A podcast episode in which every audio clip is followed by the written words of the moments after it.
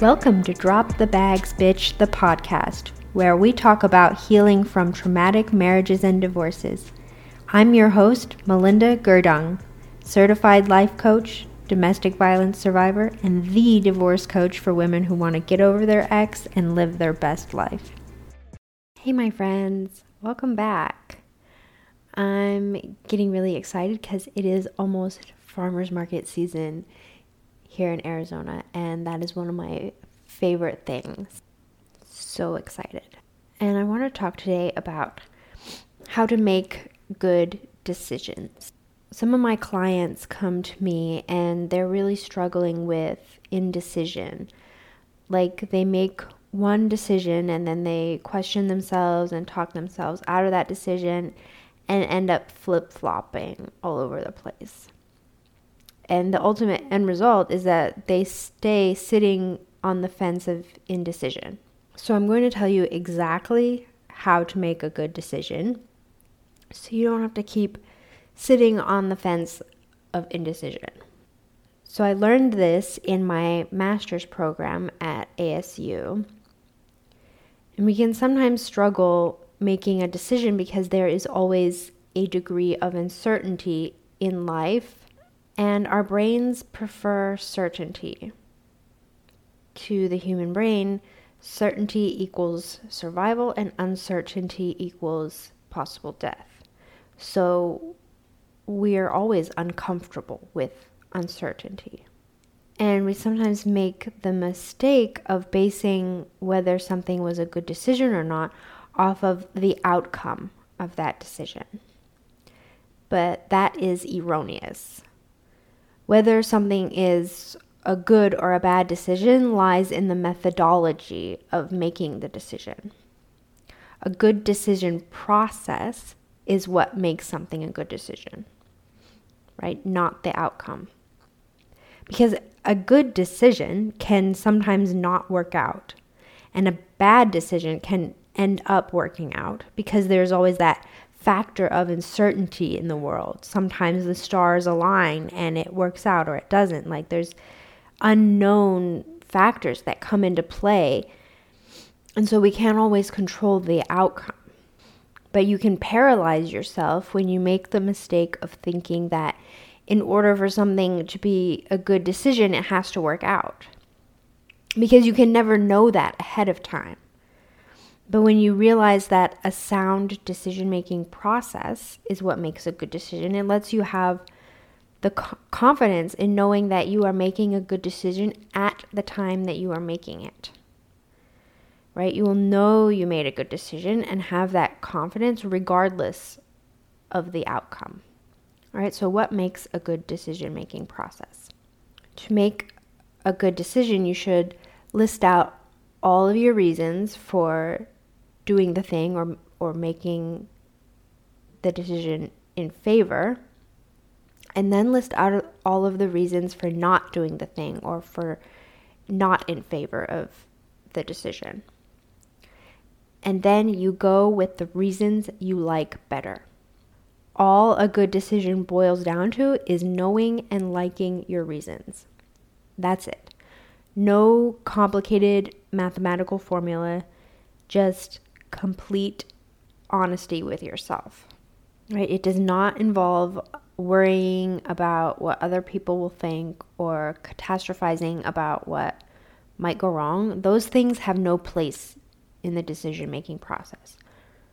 Right? Only knowing and liking the reasons. Another pitfall that people fall into is thinking that the right decision will be easy or that it won't be uncomfortable. And the truth is that very often the right decision is incredibly uncomfortable and even sometimes painful.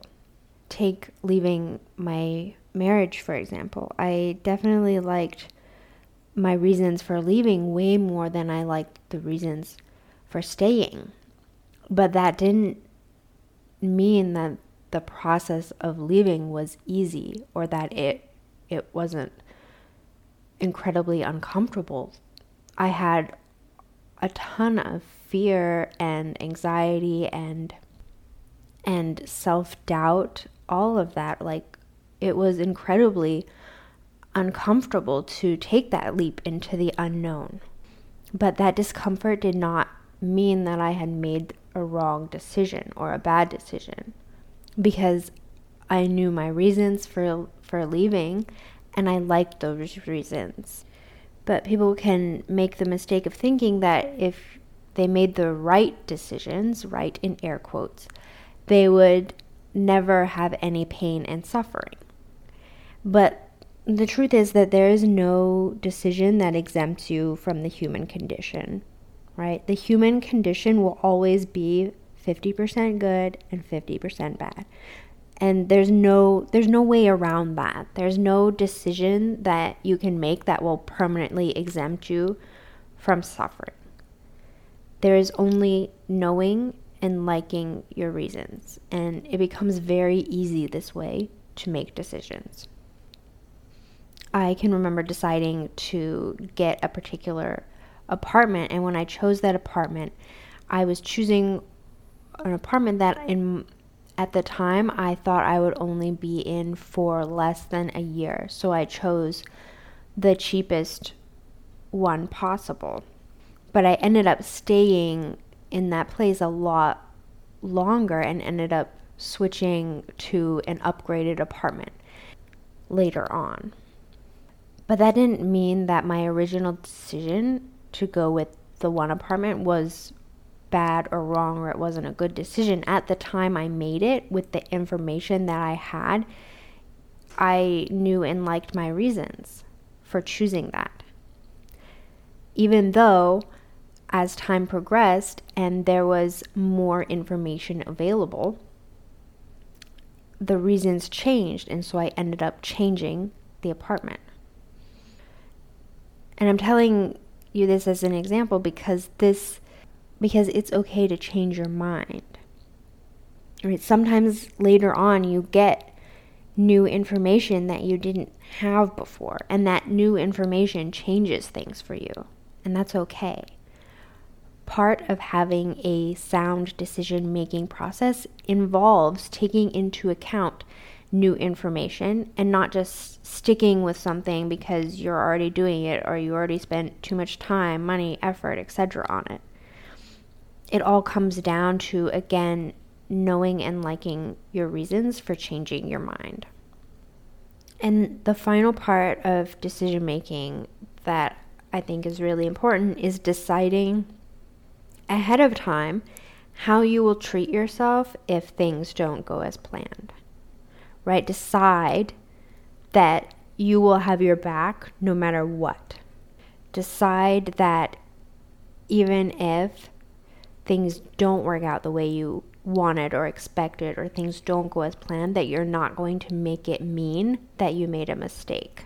That you're not going to make it mean that you're bad at making decisions or that you're always making the wrong ones keep coming back to reminding yourself that at the time you made your decision, your reasons were good and you liked them. Know your reasons, like your reasons, have your own back. That's it. Don't overcomplicate it, my friends. Until next time, be well. Hey, so if you're liking what you're hearing on the podcast, you'll definitely want to check out my mailing list. It's where I send all my little tips and tricks for fast tracking your healing. Plus, I'll send you my breakup survival guide when you subscribe.